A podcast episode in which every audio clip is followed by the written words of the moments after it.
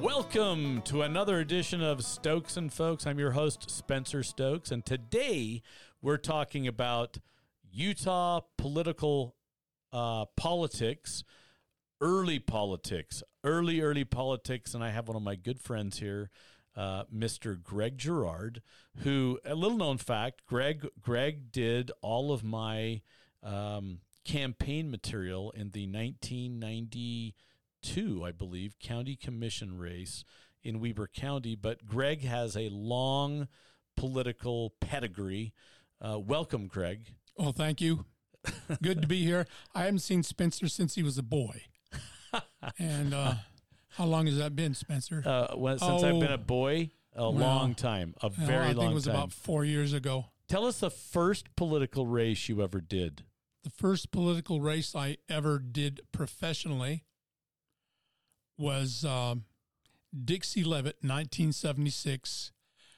He lost in the Republican primary to a Romney. Oh, really? Yes, but I don't remember. What was that Romney's name? Well, I mean, let's have our our uh, um, a research assistant. let's have let, us have Mr. Snurdley fec, uh, fix that. Uh, look that up for us. Yeah, so 19, 1976, Dixie Leavitt, obviously the father father to Governor Mike Leavitt, who went on to avenge uh, his father's name. He and, did. and run. That race was run against Scott Matheson, however, I believe, right in the in the general election. would have been would have been Um, It would have been Scott. It was Vern Romney. Vern Romney. Vern Romney lost to him, and you uh, mean Vern Romney? Dixie lost to Vern Romney. Dixie lost to Vern Romney, and had had this is interesting. Had Dixie won, we may have never had the opportunity to have Utah's best governor ever, Mike Leavitt, elected, because he would have just been known as Dixie Leavitt's kid. But uh, Mike is the oldest of uh, six sons. Do I have that right? I think Uh, it's we're go- everything you say will be gospel here on Well, Stokes and Folks. Well, I just I just printed a I just finished a book and I just noticed that I put a scripture in it and I have the wrong scriptural citation.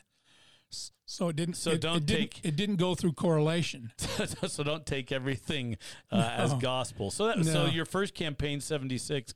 Give a little flavor of the other campaigns you've worked on over your time in politics. Interestingly enough, I, I was at Gillham Advertising at the time. I was working for a, a man by Nar- Marion D. Nelson. You'll know his son. His his uh, his son is also had his middle name is Marion Nelson. You know his first name? I do not. He has an ecclesiastical affiliation here, local in the Salt Lake City area. Oh, would that be President Russell M. Nelson? Russell Ru- Russell M. Nelson. I worked for Marion D. Nelson, his father, and the M in President Russell M. Nelson's name is for Marion, his father. Okay, was he? That was an ad agency. was an a- Salt Lake's oldest ad agency. Some uh, famous people came from there, uh, uh, in, in, including, let's see, the fellow that hired my dad at the Deseret News. Um, it'll come to me in a minute. We, we didn't prep for this show, as you can tell out there. In- well, in- we had in- no idea you were going to go down to the genealogy of Russell M. Nelson, but now we know what the M stands for. That's right, Marion. Yeah. But But anyway, so you worked. You were hired. I was hired I was by him. I was working at um, Gillham Advertising. I started there in 1973 as a young fellow, and um, in '76, uh, since I had a great interest in uh, political matters and still do, um, I was I was given the awesome responsibility to be the county executive and writer and stu- and uh, such things on uh, Dixie Leavitt's uh, um, race. Is that where you met Mike originally? Yes, Mike was fresh home from his mission. He was in Northwest States mission, and he was fresh home from there, and uh, uh, he showed promise way back then. You need to know something about Mike Leavitt's genealogy. His middle name is Okerlund, so his his mother is is his name is uh, Ann Okerlund Leavitt. His father's Dixie Leavitt, and Mike combines the best of two really incredible people.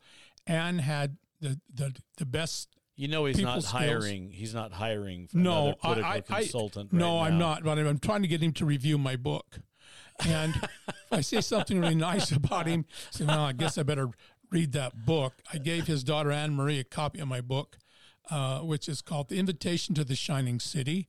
Is that a uh, is that okay to plug a book on this show? Absolutely. Okay. Absolutely. It's available now on Amazon, Okay. ebook and paperback. all right. But that's not the reason I came.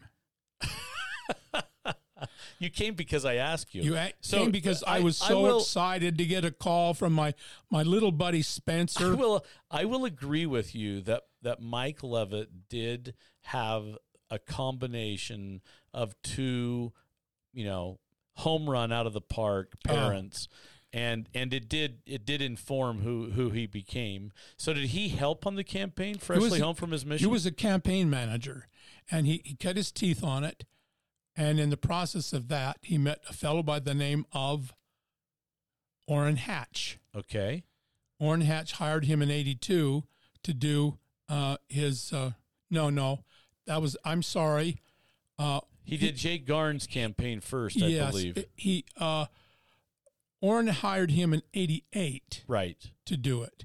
But I think, yeah, I think he was on on on Garn's campaign. But uh, Mike's unique skills are uh, hard to come by these days.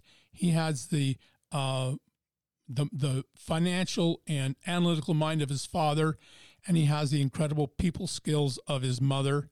And uh, I just love the family, as you can tell. Uh, he has. Uh, You you love them so much. His new calling is uh, Well, president of the Tabernacle Choir. He's, I pres- think you he's could. president of the Tabernacle Choir. They're going to call it the Leavitt Tabernacle Choir now. Did you know that? no, You but heard it first, first on Stokes, folks. but it sounds like you're going to audition for the choir based on your love of Well, Mike no, Leavitt. no.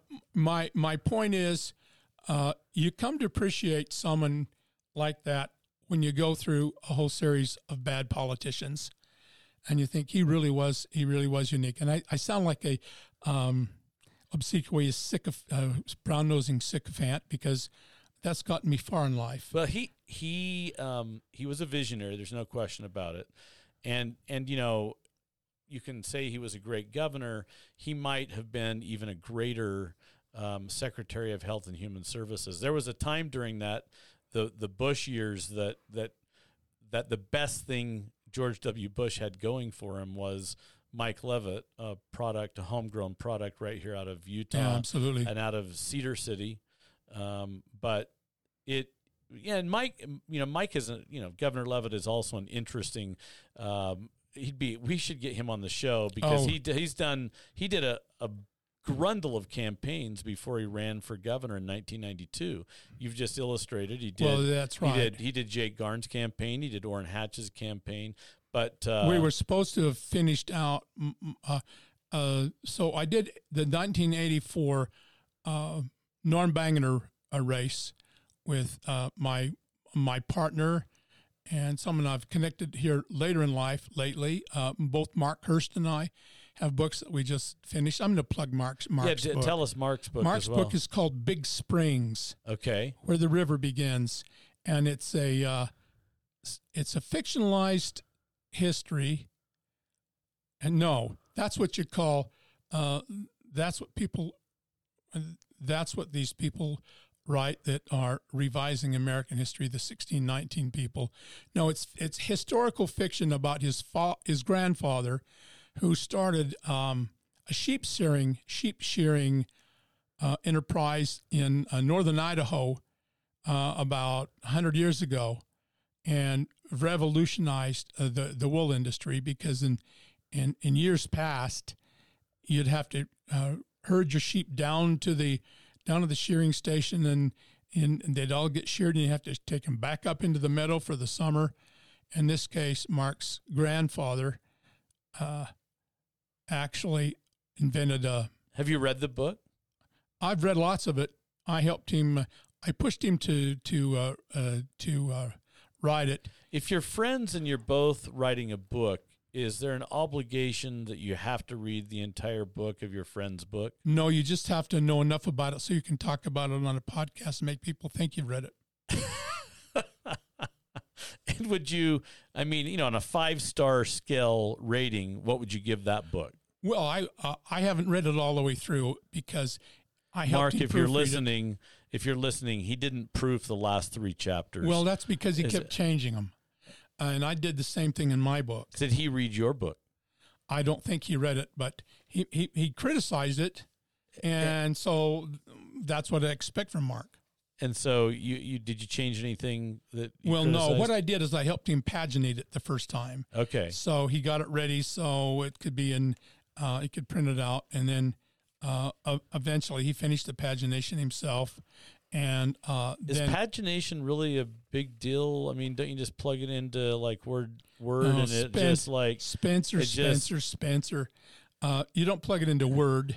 You'll, you'll plug it into a desktop design uh, pro, uh, application like like InDesign, and in my case, Quark. I'm uh, the And- la- and- and last person you- in Utah to still use Quark. And so you you actually know the end of the, the sentence that ends on that page, and you make sure there's continuity. Well, you have to. First of all, you do. is that what it is? Is that what pagination is? Well, pagination is making sure the chapters start off well, that it's typographically readable, that it doesn't look like it was. It's not set in Helvetica, and that it looks it looks like a real book. And he he has a, he has a really nice book, and we got a lot of help from Karen Christofferson, who also you ought to have on. She's done a lot of political work. She worked for Bob Bennett um, in conjunction with Evan Evan Tweed. with Evan Tweed. also another would be another fascinating char- character. So, so you and Mark Hurst started a, a business, and what was the first political race Well, that you did? I forgot We're to, not going to tell any stories No, in no, this no, I podcast. know, We're just going to we're gonna- history here. Uh, because the the, the, The ne- stories are coming the next in part is the one that will get us into some legal Episode trouble. two. That'll get us into some trouble. So I hope this is you've got some uh, some insurance. No, uh, what I wanted to tell you is that in '76 I did uh, a, another political race, who I, which I also lost to uh, for a man by the name of Jack Carlson, who lost in a primary badly to Orrin Hatch. And Orrin Hatch was this, you know, this Reagan crusader that we didn't know very much about.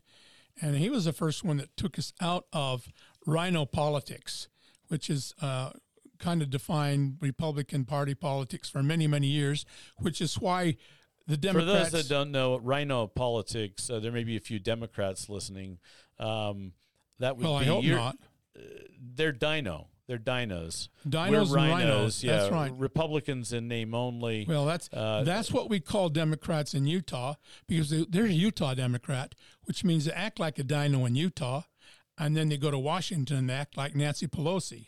exactly. So, yeah, uh, those of you who may be listening and wondering about Greg Gerard's political affiliations, he's very conservative, and so uh, No, I'm just smart. so Carlson. That was in '76. That's the year. Seventy six. That's the year uh, Orrin Hatch went to the United States Senate. That was, and uh, Jack Carlson was had a lot of had a pedigree. He was um, uh, with the U.S. Chamber of Commerce, and uh, everyone thought, well, he's he's going to just he's got all of this this Washington gravitas. He's going to come in and do well. so you you ran that campaign in 1976. I ran it into the ground. well, we, yeah, No, obviously no, because I just did all I did was all I've done in any of these races is just paid media. I've never done what you've done, which is um, I was the campaign manager was always my client. I I did paid media. I didn't do PR. Okay. So Um, you, you do ad placement. You Uh, did. yeah, and You those- do the. You, but you do the the brochures and the flyers. Did you do any direct mail? Yeah, well, and uh, we were we did mostly radio and television back then, and some print, and um, and that was seventy six, and then in nineteen. So what kind of a what kind of an ad do you do against Orrin Hatch on radio for Jack Carlson? um, Obviously, a very bad one. Spencer, it was 44 years ago. I don't remember. You were only like four years old then. I was young. I wasn't four, but I was young. You weren't. You were you toilet trained. But I do remember September 11th. Uh, we have people here in the office that were only a year old on September 11th.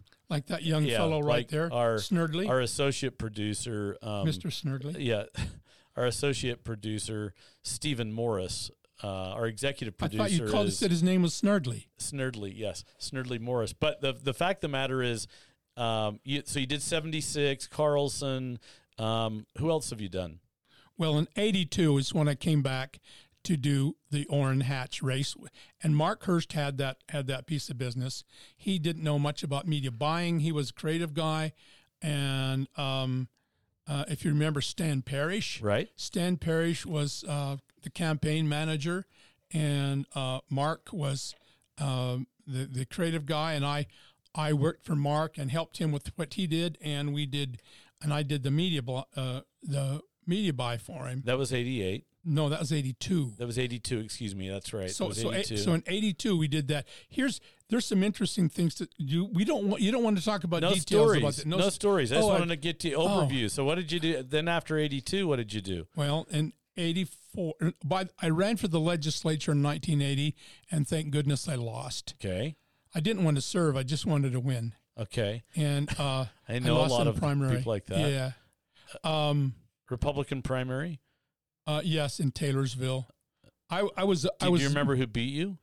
uh, he died. He was a guy that was in the, Well, so we can talk freely about him. well, I don't know. Um, when he was alive, I didn't like him that much, but now that he's dead, Now we can't talk freely about him because I don't remember his, I don't remember Yeah. his name, but he was a ended up being a senator in Taylor's uh, uh, Taylorsville area. I was a I was a bishop at the time. So he ran. He ran for the House and then moved to the Senate. yeah, he did. Okay. You, you'd, you'd know what his name was, but and and I don't you remember. you were a bishop at the time you were. I was a bishop, and he came over and he says he looked at my car and he says, you know, uh, I had a, a a little orange of Datsun truck, and he says, you know.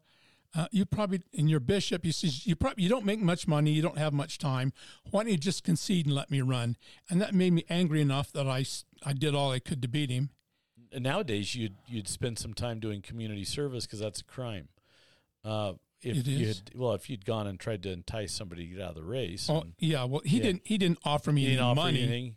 He just Well, it sounded like he did. He said he was gonna you'd make more money if you got out. we meant I couldn't afford to do it. Is what he meant. I think the bigger the bigger thing I've learned is you were an LDS bishop, which I know. I so know. I, now I- am going to have to watch my language through the rest of this whole. what year was that interview. again? s- Night, that was 1980. But now let's go to 84 Okay, because in 84 was the was the big year that Mark and I really uh, knocked it over the fence where we did really really well. Um, I think it was we had we had two congressional races. okay, We had Jim Hansen yes. and he won. That was his. That was his. That would have been his second term, wouldn't It- it have been? It was probably. I He, think, cause he, no, I think he didn't he run in in eighty two. well, I, I, he was elected in '80, I think, That's right, in eighty. and then '82 he was reelected, and '84 we did his race, and we did um, Dave Monson's race, and he beat Francis Far Left Farley by 700 votes, and Okay. we thought, and we told everybody we don't like to spend any more money than we have to, and so uh, we went did that race, and then at the same time, I, I we started doing uh, Ed Alter's races. And that's a state treasurer. I had more fun with Ed's races than anyone else's. it's a. It is a. Uh, you know, I don't think people fully understand the difficulty in running a statewide race for the auditor Or the and treasurer. the treasurer. Yeah, yeah, he was state treasurer. And in the olden days, I mean, it was kind of that way with the attorney general, but the attorney generals now have become much more prominent elected officials across the country. But treasurers and auditors difficult to raise money, um, you know, and difficult It's to get your name especially more difficult now because of restrictions that they've put on on these people. Are we running out of time? no, we're You want me good. to- we're still want me to good. Keep, get- I want to know. Give you a long litany of races of Yeah, people. so I ended up doing Jim Hansen's race. Uh, then 86, 88, 90, 92. He got mad at 94. I got mad at me in one of those years. He didn't run. And then I came back and and did his race in 98 and 2000, which is, was his last race. Right? Did you did you do the race when he was running against Kenley Brunsdale? Yes, I believe I did. I believe I did. Yeah. Mhm. I think that was the closest.